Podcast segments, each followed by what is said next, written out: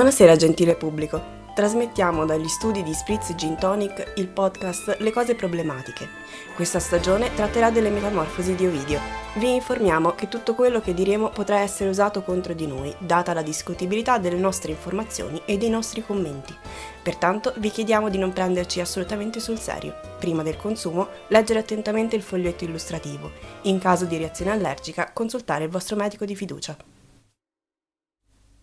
Boh, sono tristissimo perché mi sono appena ricordata che Che Alan McCrory. eh, non c'è più e non lo so, sono triste. Continuiamo a dimenticarcelo tutte le volte che ci viene in mente. Il voto cazzo- cosmico. Sì, che cazzo di tristezza. Boh, ok. Scusate. Comunque ciao. Salve! È l'ottava puntata. Succede. A volte sì, si arriva anche alle ottave puntate. Comunque, mm, riprendiamoci un attimo da questa sciagura Questa tragedia. e ripartiamo con che cosa era successo nella puntata precedente. Bacco aveva fatto smembrare un boomer per far capire che con lui non si scherza. Don't fuck with Bacco. e quindi sì, però la gente è dura, è molto dura. A quale libro siamo? Al quarto. Al Il quarto. quarto libro. Ci continuiamo a dimenticare pure questo. Ma noi ci dimentichiamo cosa succede da una volta con quell'altra e è estremamente, sempre molto difficile capire dove siamo, chi erano i personaggi, con chi erano imparentati. Raga, Perché- c'è troppa gente. È troppo affollato sto posto. Basta. Anche meno, insomma, basta. Non erano partiti in due. Basta, due. Punto. sì, finito lì. appunto. e poi invece si sono moltiplicati come i pani e i pesci di quell'altra brutta religione. che non si può dire. No. Comunque, parte così il quarto libro. E invece Alcitoe, figlia di Minia, ritenne che non si debbano accettare le sacre orge e, temeraria, continua a sostenere che Bacco non è figlio di Giove. Le sue sorelle le tengono compagnia in questa impietà. Allora, ma te chi sei per dire che lui non è figlio di Giove esattamente? E uno. Ma poi se non vuoi partecipare alle sacre orge, so cazzi tuoi, nessuno te lo chiede. Cioè, Dio Bacco. Però vabbè. Comunque, il sacerdote di Bacco aveva ordinato che si facesse festa e che se non fosse stato obbedito il dio si sarebbe molto arrabbiato. Eh, ci ha ricordato un po' gli dei di Fillory da The Magician, che se non conoscete dovete necessariamente recuperare perché sono bellissimi. Fanno un po' come vogliono. Vado a cercare il nome di di Fillari. Vai. ok.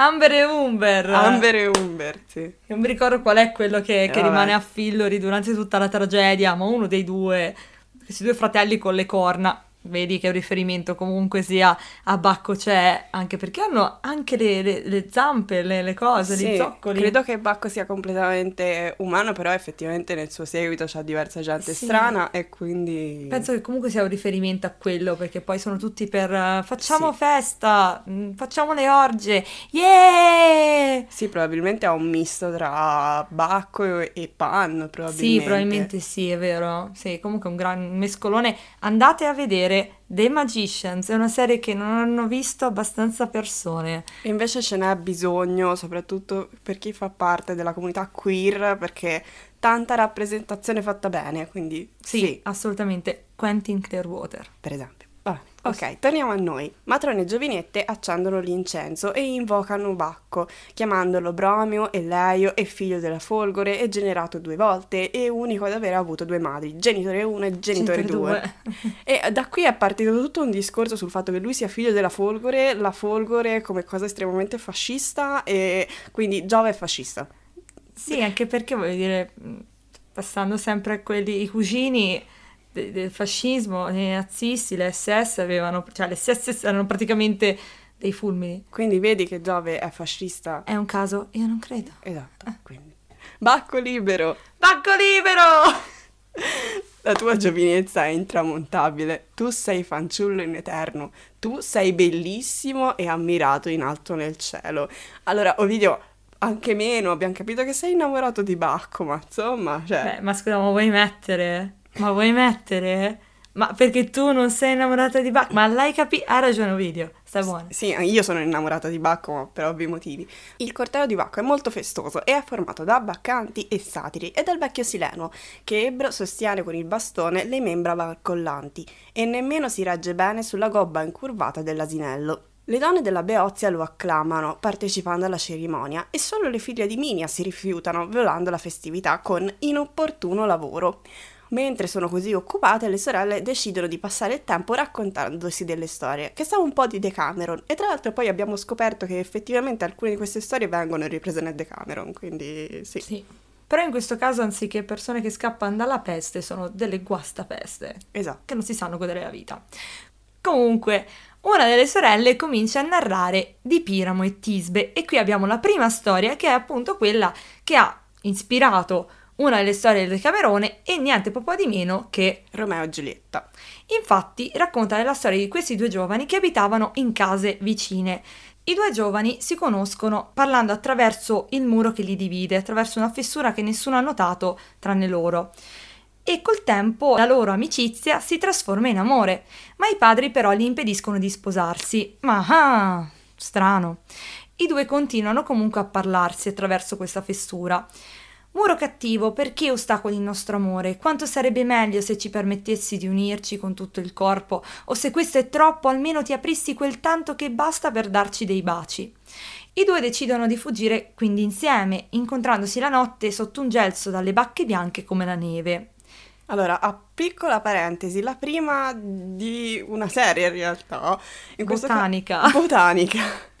Allora, il gelso esiste in vari colori, in particolare bianco e nero, ma a quel che ho capito da Wikipedia esiste anche rosso. Mm, tenetelo a mente perché questa cosa ci tornerà utile, lo strumentopolo che tornerà utile più, più avanti. La prima a raggiungere il luogo d'incontro è Tisbe, ma nota in lontananza una leonessa che aveva appena fatto strage di buoi, che si avvicina per dissetarsi alla fonte accanto a lei. La ragazza quindi fugge spaventata e il velo che portava sulle spalle scivola a terra.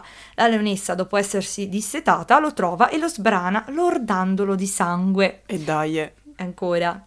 Piramo, uscito più tardi di casa, Cosa si era dimenticato? Il portafogli, le chiavi, la mascherina. Di Dio? Chi lo sa?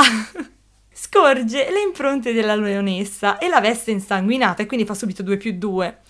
Una stessa notte, disse, vedrà la fine di due innamorati. Di noi era lei la più degna di vivere a lungo. L'anima colpevole è la mia. Sono stato io a ucciderti, poverina, che ti ho istigato a venire di notte in luoghi spaventosi, e neppure sono arrivato per primo. Straziate il mio corpo e divorate con morsi feroci queste viscere scellerate, tutti voi leoni che abitate sotto questa rupe.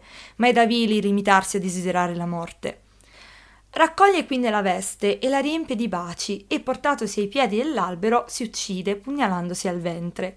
I frutti della pianta, spruzzati di sangue, divengono scuri e la radice inzuppata continua a tingere di rosso cupo i grappoli di bacche. Ve l'avevo detto di tenere a mente che il gelso esiste in vari colori e non perché è la fotola del divano che dovete cambiare. Quindi, tornando a noi, Tisbe torna indietro superando la paura per incontrare il suo amato. Il colore delle bacche la rende un attimo incerta se quello sia davvero l'albero giusto, però a terra nota il corpo esangue di Piramo. Piange disperata e poi si accorge che eh, a terra c'è la propria veste e il pugnale e anche lei fa due più due, erano ragazzi perspicaci. La tua stessa mano e l'amore ti hanno ucciso, infelice. Ma anch'io ho una mano forte per questa cosa almeno, anch'io ho l'amore. Sarà questo a darmi la forza di colpirmi. Ti seguirò nella morte e si dirà che sventuratissima io sono stata la causa e la compagna della tua fine. E tu, che avresti potuto essermi strappato, hai soltanto dalla morte, neppure dalla morte potrei essermi strappato. E questa frase potrebbe anche essere letta con E tu, che avresti potuto essermi strappato, ai, cazzo! Il serpente. Sì. Quelli, quelli che si copulavano prima. che cop- Oppure una spina, insomma, non si sa mai, perché Direi- sono all'aperto, sotto il gelso. È un ragnetto whisky. sì, anche. Vabbè. Momento di efficienza non richiesto. Chiede poi ai genitori, nell'aria, eh, completamente nell'aria, perché sono da soli in mezzo al bosco, chiede ai genitori di entrambi di essere seppelliti in un unico sepolcro. E all'albero, di nuovo, cose che ti ascoltano, dell'aria, va bene, ok. E all'albero di serbare il ricordo di questa tragedia mantenendo i frutti cupi in segno di lutto. Detto questo, Tisbe si uccide. Così. Eh sì, Romeo e Giulietta, palesemente. Sì, chiaramente, proprio papale papale. Gente a caso ha ascoltato la preghiera lanciata nell'aria e quindi i due riposano per sempre felici e contenti, più o meno, molto morti ma felici ma e contenti. felici e contenti. Che a me fa un po' venire in mente la storia di Modigliani e la sua Donna? Sì, la moglie che si uccise dopo la morte di Modigliani e tipo loro sono stati divisi eh, nelle tombe, sempre tutti e due sepolti a Père Lachaise, Sì, è vero. però lei tipo nella parte, una parte X, lui nella parte Y. Ma e- c'entra qualcosa perché lui magari era ebreo? No, in realtà è proprio perché i genitori non erano d'accordo perché lei era molto più giovane di lui, tipo... Ah, è vero. Che poi era incintissima, no? Lei aveva- era tipo incinta di otto mesi, una roba di questo genere, e si buttò da una Ah, rupe. fantastico. Eh, sì, però a quel che so li hanno poi a un certo punto messi insieme. Che cosa Per questo mi viene in mente, sì. Anche- non se ne sono accorti, però sì. magari se ne sono accorti, chi lo sa. Magari vagavano per, uh, il per Lachaise. Lachaise in cerca l'uno dell'altro. Allora anch'io voglio pagare per il Père Lachaise, però se permetti... Anch'io, è bellissimo. Scusa, ma con Sì. tutta la gente che c'è sepolta lì. Comunque, Tisbe, poverina, è morta e loro riposano insieme. Così termina il felicissimo racconto della prima sorella. Cioè, passa poi la parola a un'altra sorella, chiamata Leuconoe. Racconta uno degli amori del Sole. Il Sole fu il primo ad accorgersi dell'adulterio di Venere con Marte e siccome non si fa mai i cazzi propri, un po' come cos'erano i piccioni viaggiatori, no, il corvo. Il corvo e la cornacchia, Eh, vabbè, che sempre piccioni sono, però vabbè, colorati diversi ma sono piccioni, infami comunque. sempre. E va subito a riferirlo al marito di lei, quindi Vulcano, al quale non si sa perché la scelta di questa traduzione cascarono le braccia. In realtà, mh, confrontandolo col latino, sembra che semplicemente a lui caschi di mano il lavoro talmente sconvolto. Però in italiano cascarono le braccia vuol dire un'altra cosa. Sì, ma infatti secondo me volevano rappresentare una cosa letteralmente e tipo, io mi immagino proprio gli omini della Playmobil, cioè, come si chiama? Sì, erano della Playmobil che gli cascano le braccia. Oppure, non so, sempre bambole analoghe che gli si smontano le braccia e cascano a terra. Oppure effettivamente era l'ennesimo adulterio e lui proprio no, E madonna che due manco. coglioni. Può essere, eh, sono tante interpretazioni, ma va bene. Sì, va bene, ci sta anche così secondo me. Sì. Non era sorpresa, era proprio, e ridai, e ci risiamo. Perché questo vuol dire gli cascarono le braccia, però ok. Che ridere. Fabbrica quindi una rete trasparente quasi quanto una ragnatela per cogliere nel sacco la moglie e l'amante e questa cosa ci ha cor- ricordato un po' Vulcano e i nani, perché sono i nani che costruiscono cose nella mitologia norrena di solito. È in questo episodio in cui gli dei norreni tipo Odino e compagnia bella vogliono incatenare Ferrir, che è uno dei figli di Loki, e provano a incatenarlo in tutte le maniere fino a che non si fanno fabbricare questa catena che è praticamente una catena sottilissima che però è indistruttibile e quindi a quel punto lo incatenano per tutta una serie di cose, per tutto un gioco messo in atto con eh, Fenrir che è appunto questo mega lupo e lo incatenano e lui rimane incatenato con questa corda che è inesistente, con questa catena che è praticamente trasparente e fa un sacco ricordare questa rete. Sì, e poi vabbè, in realtà i nani sono citati molto spesso perché Loki è la causa per cui Thor ha il martello. Sì, è vero. E c'è tutta una storia raccontata di lui che va dai nani che vogliono la sua testa. Perché aveva comunque rasato i capelli alla moglie di Thor. È vero, è vero. Cioè, è tutta Tutto una storia. nasce da lì. Loki, best personaggio Eva. Sì, ma la maggior parte dei gioiellini che hanno Odino e Thor e compagnia bella praticamente vengono da loro per colpa di Loki ed è bellissima questa cosa. Sì, che meraviglia. Ciao Loki, ti amiamo. Ciao. Quindi, ritornando a video. Immobilizzati nel mezzo dell'amplesso, ci riferiamo ovviamente a Venere e Marte, i due giacevano legati in una posa vergognosa. Voglio sapere qual è la posa vergognosa, però sono curiosa. Io torno a dire, Ovidio, non mi puoi lanciare queste, hints e poi non mi dai... Non concludi, concludi! Qualcuno degli dei meno severi osservò che non gli sarebbe dispiaciuto essere svergognato così. Tutti risero e per lungo tempo questa storia fu sulle bocche di tutti per tutto il cielo.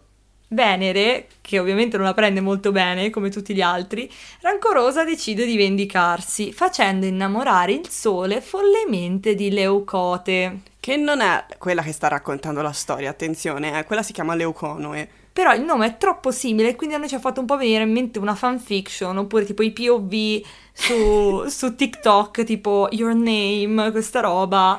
E, e niente, secondo noi sta a scrivere una fanfiction, cioè Leuconoe, come si chiama? Mi pare di sì, Leuconoe. Cioè, vedete, le abbiamo appena parlato e Sì. ce lo siamo da- già dimenticate. Comunque sì, Leuconoe fondamentalmente è una groupie di Febo. Tornando a Leucote e a Febo che se ne innamora. La ragazza era talmente bella da far dimenticare al dio tutte le sue altre amanti. E qui parte subito il Mambo Number 5 perché c'è una lista lunghissima di donne Eclizia e quell'altra e quella sua e quello giù. Eh, ok. e è quindi a little bit of Marica life. Sì, sapete la canzone. Il dio quindi, tutto preso da questa nuova fiamma, una notte si trasforma nella madre della fanciulla, perché è una cosa normale da fare, vabbè. Il sole si riconferma come un creepy man. Sì, sì, ma rimangono tutti, cioè uno spera che ci sia un upgrade e poi no, anche perché ora vediamo cosa accade. Si trasforma quindi nella madre della fanciulla, Eurinome, e fatte uscire le ancelle dalla sua camera, le rivela di essere il sole e quindi si mostra per quel che è. La ragazza, ovviamente spaventatissima, subisce violenza senza protestare. La cosa terribile è che Ovidio lo scrive. E la Vergine, benché atterrita a quella vista inaspettata, vinta dal fulgore del dio, subì violenza senza protestare.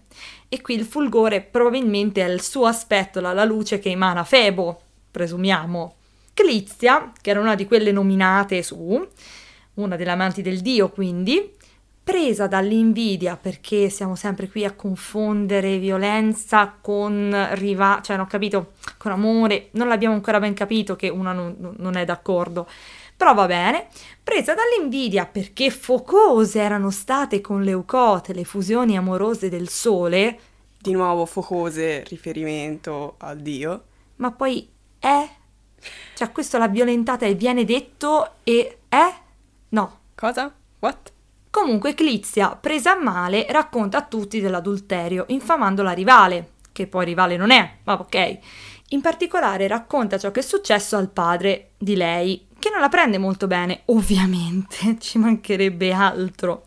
La figlia tenta di difendersi dicendo mi ha violentato e io non volevo. Ok, più chiaro di così ragazzi, più chiaro di così non, non- non ne usciamo. Ma lui così la seppellì crudele in una fossa profonda e sopra vi riversò un pesante mucchio di terra.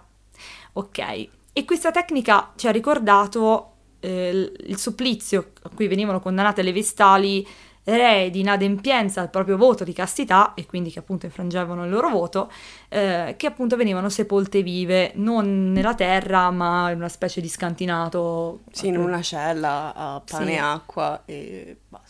E giaciglio di, di, di coso, di, di- di- paglia. Sì. Sì, comunque era una pratica conosciuta evidentemente e, e comune. Vabbè, Peccato che sia una cosa terrificante perché tra tutte le cose, tra tutti gli incubi che uno può avere, personalmente quello dell'essere rinchiusa sottoterra mi mette un sacco di ansia. è terrificante, terribile. Un po' tipo quei film horror della gente che si ritrova rinchiusa nelle bare. Col fiammiferino, Sì, e poco ossigeno e non ne esce. Che ansia, raga. terribile. Come c'è in Kill Bill una scena di questo genere. Oh, madonna. Questo perché? Vabbè, Febo, probabilmente anche preso un po' dal senso di colpa, spero, tenta di salvarla, ma invano. Dopo l'incenerimento di Fetonte fu questa, si dice, la cosa più straziante che il guidatore dei cavalli alati dovette vedere. Tenta quindi di rianimarla, donandole calore con i suoi raggi, ma visto che il destino si oppone ai suoi sforzi, e quindi lei non si riprende, cosparge il luogo della sepoltura con nettare odoroso e le giura che giungerà comunque al cielo. Questa cosa mi ricorda molto quello che è già, già successo a Febo con l'altra donna. Quella l'aveva uccisa lui con la frecciata. Sì. Tenta di rianimarla, ma invano. Ma e, e dai, eh. Sì, comunque lui fa i patatrack e poi vorrebbe risolvere i problemi, ma non ce la fa. no.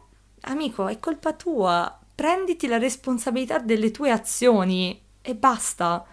No. No, Comunque il corpo di Leucote si discioglie e si trasforma in incenso. Clizia, nel frattempo, abbandonata dal sole che ovviamente se l'è presa e incapace di consolarsi, rimane nove giorni senza mangiare né bere. Alla faccia della drammatica, scusa, eh, che meno? Ma va bene. Le sue membra finirono per aderire al suolo, trasformandosi in erba esangue, una parte rossastra e un fiore viola le ricopre il viso, che rivolge sempre verso il sole. E qui nuova lezione di botanica. Almeno crediamo, perché abbiamo cercato fiori che si rivolgono verso il sole, che non fossero girasoli, ovviamente, perché è l'unica cosa che c'era venuta in mente. E, e invece abbiamo scoperto che esiste proprio una pianta che si chiama leucote. E ci sembra strano perché comunque stiamo parlando di clizia e quell'altra è stata trasformata in incenso, però a quanto pare la pianta è quella. Che peraltro ha il fiore rosso e queste foglie che non sono particolarmente brillanti a livello di No, di infatti, verde. quindi ci sta che sia quella lì. Sì. Comunque, qui termina la fanfiction di Leoconoe, che il nome è estremamente simile, quindi non può essere un caso. Comunque, e deve essere innamorata del sole. Vabbè. Non ok. è una bella cosa. No, Leucone, ripensaci. Appunto. Alcune sorelle non credono che una tale trasformazione sia possibile, ma le altre ricordano loro che gli dei possono tutto, almeno quelli veri. Ma Bacco non è tra questi, cioè continuano a infamare Bacco. Sto Cioè, dissing nei confronti di Bacco. Lo sapete che non può andare a finire bene, ragazze? Dai, su, Non forza. fuck with Bacco. Non fuck with Bacco. eh. Esatto, e invece no, non ce la fanno. Comunque, il terzo racconto è narrato da Alcitoe, che sceglie una novità raffinata, tra virgolette. Spiega infatti alle sorelle perché chi si immerga nelle acque della fonte Salmacide ne esca fiaccato e rammollito. Nelle grotte dell'Ida le Naiadi avevano allevato il figlio di Mercurio e Venere, Emmafrodito, che ha l'unione mh, del nome di Hermes e Afrodite, che sono i nomi greci di appunto Mercurio e Venere. E, sì, piccola nota perché era scritto in fondo, però io lì per lì non capivo perché Mercurio e Venere non doveva venire fuori Ermafrodito. No, esatto. Mer- Venere, Mercnere, Vencurio, non lo so. Bencurio mi piace molto. Vencurio è bellissimo. Va bene, no, niente, non, non poteva tornare. Poi a un certo punto ho avuto l'illuminazione, niente, Eureka. divina, sì. Attenzione col divino. Eh, appunto. Attenzione.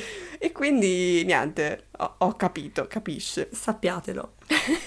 Beh, dice video, compiuti 3 volte 5 anni, che in realtà voleva dire che ha compiuto i 15 anni, però in una maniera estremamente mamme pancine. Sì, mio figlio ha 72 settimane. Ah no, 72 mesi. 135 mesi. Ma cosa sono forme di parmigiano?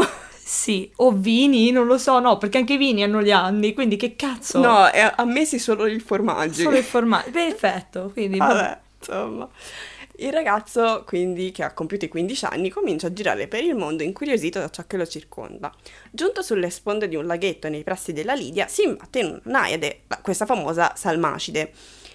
L'unica a non essere interessata alla caccia. Infatti ci dice video che in realtà tutte le altre sono appunto ehm, devote alla dea Diana e sono appunto pratiche della, della caccia. Amano un- così eh, unire lo svago ai momenti un pochino più di azione. Invece lei no. no. È un po' un mood, la capisco, eh, perché il divano è sempre un'ottima soluzione. Però, non lo so, non, non ne parla bene. Ok. Sì, lo, lo dice in modo molto dispregiativo, Sì. comunque. Comunque, lei è lì che si sta pulendo i capelli per la 180esima volta nella stessa giornata. È Ariel, Sì, con la forchetta. sì. Perfetto. Comunque è lì e vede il ragazzo e se ne innamora, ma invece di avvicinarsi lo blandisce con le parole. Gli fa proprio catcalling, raga. Proprio... Ah, bello. Sì, sì. Gli fa, ma te, beato, beato chi ti piglia. Eh, se ce l'hai la fidanzata, no, ce l'hai. No, te sei... bu- Eh, eh, ci- Vieni ci penso me. io, vai. Buon per chi ti figlia. Per non dire peggio, Sì, appunto. pe- sinceramente, off camera c'era proprio venuto a dirlo molto peggio.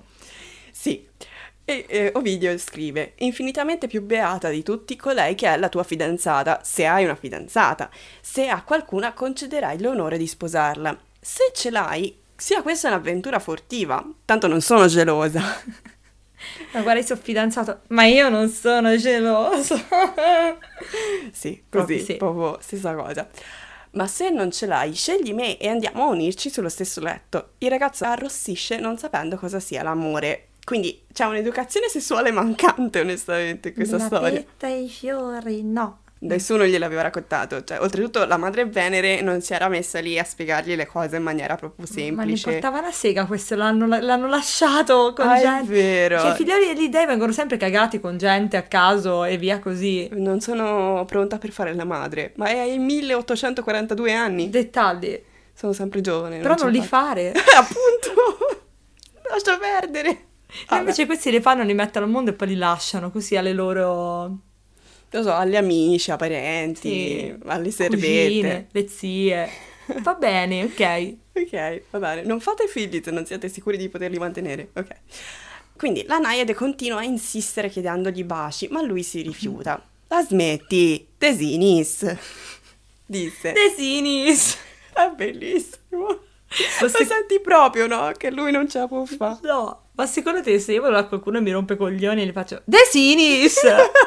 Secondo me è così spiazzante che la sì, smette. Sì, sì, secondo me funziona. Buona tecnica, tenetelo a mente per il futuro. Speriamo che nessuno vi dia fastidio, però. Desinis! È la nuova parola magica per liberarsi della gente che vi dà fastidio, specialmente sul pullman, secondo me. Così. sì, sì, sì, sì, sì, assolutamente. Quando ti si appoggiano. Desinis! Desinis!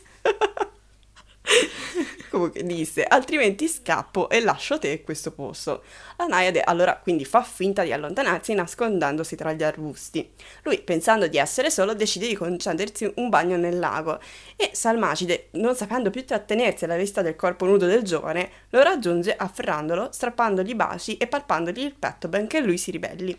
Comunque vorrei dire che noi questa storia l'abbiamo un po' pulita, perché se voi andrete mai a leggere, come speriamo che farete, se voi andrete mai a leggerla, è veramente molto più pesante con le parole di Ovidio. Ci sono proprio delle parti che ti danno proprio il senso della pesantezza di, di questo atto, di questa insistenza, di questa naiade, terrificante veramente, molto peggio di qualunque altra storia che abbiamo letto fino ad ora, assolutamente.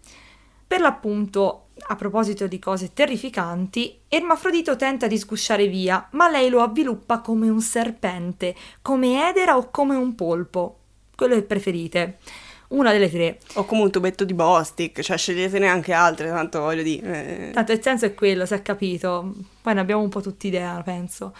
Dibattiti pure, cattivo, ma tanto non sfuggirai. O dei, fate che mai venga il giorno che lui si stacchi da me e io da lui. E così, mh, già il fatto che gli dà del cattivo, ma poi il fatto che ci siano degli dei all'ascolto degli dei, perché sottolinea Ovidio, non, è, non sono gli dei che fino ad ora hanno ascoltato, è qualcuno che sembra anche un po' sottolineare il fatto che non sono proprio dei buoni, no? No, infatti. Questi dei esaudiscono la preghiera della Naiade e i due corpi si fondono in uno solo, sia maschio che femmina. Ermafrodito, che era sceso nelle acque come uomo e ora ne usciva come maschio solo per metà, chiede ai genitori che chiunque si immerga nelle acque ne esca semi-uomo. Loro si commuovono e versano nelle acque un filtro contaminoso, che è un po' come andare a fare il bagno a Rosignano Solvay. Sì, praticamente sì. E anche un po' teoria gender. Cosa Sì. fate mangiare i bambini? Assolutamente, sì. A parte che in generale è tutto un discorso che proprio denota forte, un forte attaccamento al concetto di mascolinità tossica. Estremamente. Allora, la reazione di lui in realtà è comprensibile, perché comunque ha subito violenza e si ritrova a non riuscire a staccarsi da qualunque cosa, cioè dalla naiade, quindi da... Da quella da- che lo ha abusato poi Esatto. sostanzialmente. Quindi, ok, capibile. Che lui sia arrabbiato è assolutamente comprensibile, però in realtà di altri momenti in cui Ovidio usa la femminilità come insulto, come meno mascolinità e quindi come mascolinità tossica ce ne sono diverse. Più che altro femminile come punizione, come intiresia. Sì, Anche qui la sorella che inizia a raccontare la storia dice di come mai, racconterò come mai questa fonte, se ci vai a fare il bagno ne esci molle sostanzialmente, no? Eh, come dire debole, fiacco. E quindi ci sta proprio mettendo l'elemento femminile come tutto ciò che ci può essere di negativo ed è terrificante. Oltretutto, piccola nota generale, il fatto che Ovidio si spenda così tanto a descrivere la violenza subita da Ermafrodito ci fa pensare in generale all'attenzione che viene data a livello narrativo appunto alle violenze subite da uomini, mentre le violenze subite alle donne vengono lasciate, cioè come se fosse una cosa normale, che effettivamente nel senso ci può pure stare perché concretamente era una cosa comune, ma in realtà, come vedremo più avanti, non è raro nemmeno che avvengano le violenze nei confronti degli uomini. Esempio che vedremo più avanti, molto più avanti, il ratto di Ganimede. Comunque questa storia ci ha fatto venire in mente un ragionamento che facevamo qualche giorno fa in privato, legato alla serie Outlander, perché io vedevo sempre con le serie e parte 2 e 3 anzi. Sì, no, sì, 3 almeno. 3 almeno. E peraltro di qualità discutibile. Però mh, praticamente la cosa che ha fatto iniziare questa conversazione è il fatto che sulla fine della prima stagione di Outlander, che devo dire che fino a questo punto non è che mi sia piaciuta particolarmente, e in parte anche per questa ragione, tre puntate vengono quasi completamente dedicate alla violenza subita dal personaggio maschile protagonista. Ora, solamente in una stagione di violenze sessuali subite da donne ce ne sono diverse, anche dalla protagonista stessa, ma su queste si sorvola, si lascia stare, come se non fossero um, abbastanza traumatiche, come se non fossero degne della stessa attenzione, come se fosse una normalità, che per carità ci sta, mi fa capire che in un determinato contesto storico erano cose all'ordine del giorno. Però mi viene a dire, non è che nell'altro senso non fossero all'ordine del giorno, perché tanto ai tempi di Ovidio quanto ai tempi in cui è ambientato Outlander, la violenza sessuale non aveva proprio un genere predefinito, cioè no. di più sulle donne e meno sugli uomini.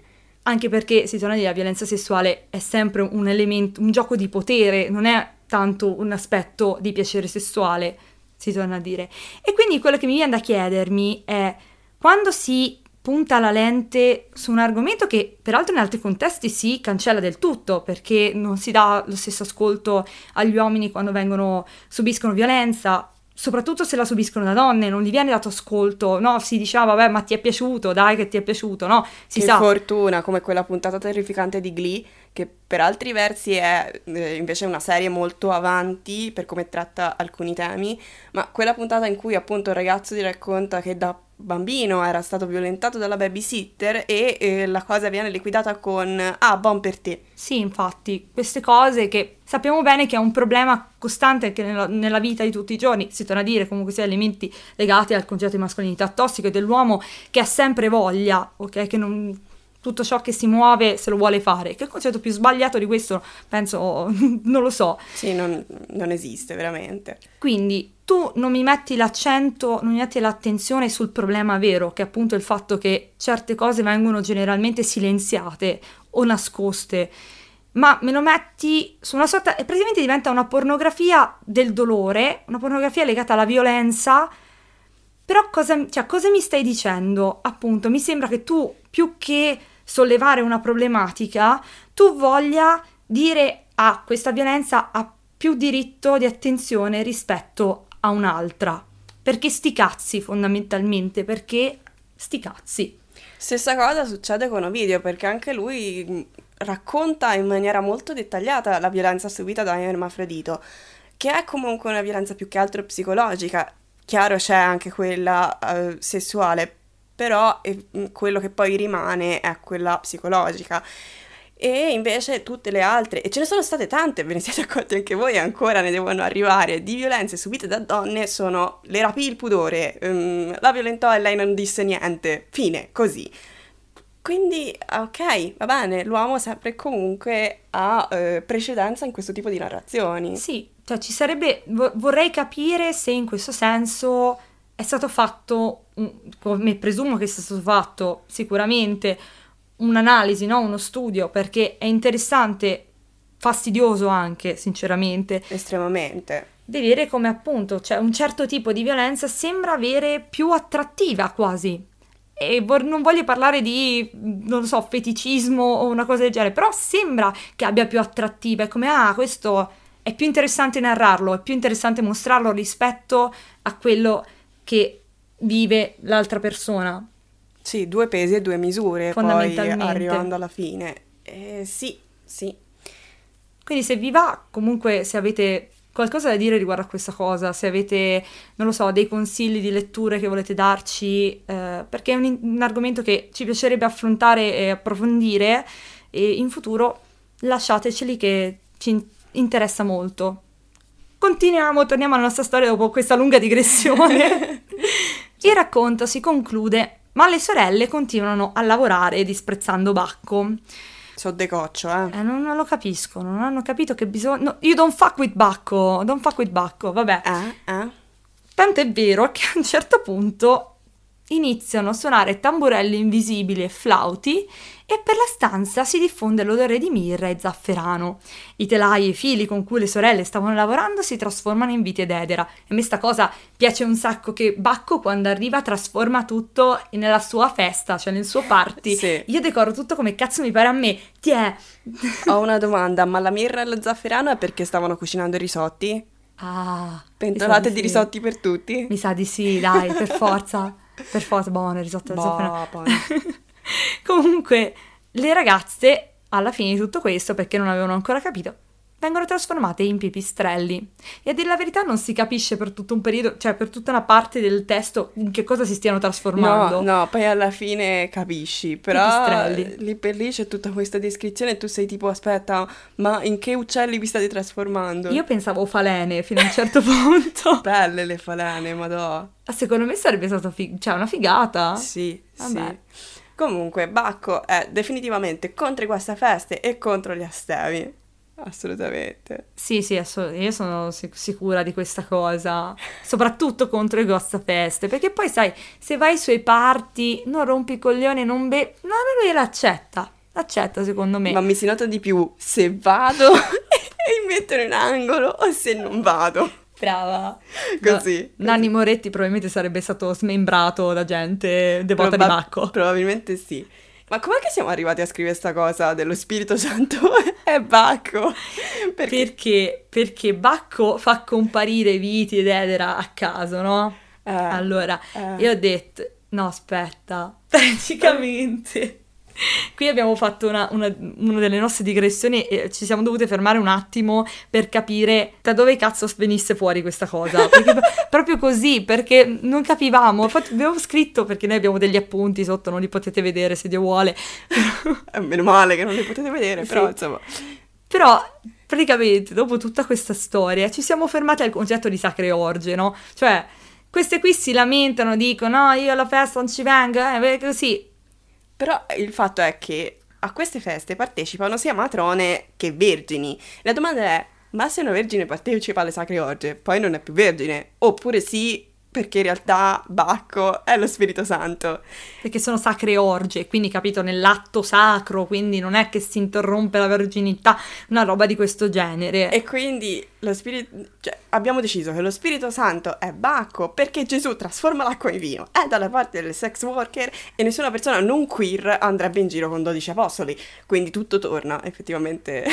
Ma perché noi diciamo queste cose esattamente? E voi perché ci ascoltate mentre diciamo queste so. cose? Non lo so, ma soprattutto questa teoria che Bacco sia il padre di Gesù, io, io, la- io, la- io sono convinta di questa cosa. Speriamo che non ci ascoltino da Radio Maria o- Beh, perché guarda- blasfemia a gogo. Piccolo dettaglio, noi stiamo registrando in un posto, che non diremo per privacy, in cui c'è la base di Radio Maria, c'era forse una volta la base di Radio Maria Toscana, una roba di questo genere. Io non so che base fosse, non penso registrassero qui, penso che fosse tipo una Ma base... era una, era una base militare. Sì, sì. Sì, il mio paesino è un paesino di bigotti fondamentalmente. Che se Eh. sentissero che Gesù è il figliolo di Bacco non la prenderebbero bene. E Ah, nemmeno no? Gesù dalla parte dei sex workers, no, non sarebbe d'accordo. Però è vero. Però è vero, è così. La storia dice que... Non lo so. No, no, la storia no, ma la nostra interpretazione sì. E con questa piccola blasfemia, piccola piccola, vi abbandoniamo. eh, perché non ce la possiamo fare. Vi lasciamo al vostro destino. Mi raccomando, credete in Bacco. Eh, ballate, fate festa e bevete per lui, ma sempre mantenendo la distanza di sicurezza e portando le mascherine. Non bevete e, e poi guidate, oppu- cioè, o guidate o bevete, non fate entrambe le cose, grazie. Sì, che Bacco non lo vuole. Ci No. pensa lui a smembrare le persone, non le macchine. Esatto, vi porta lui in carrozza con l'edera, vai tranqui. Tanto poi la festa è dove Bacco Certo. E- Bacco nel cuore di tutti noi. e Bacco è dove è la festa. Va bene, dopo questa ciao raga, ciao. Ciao. Ciao, alla prossima!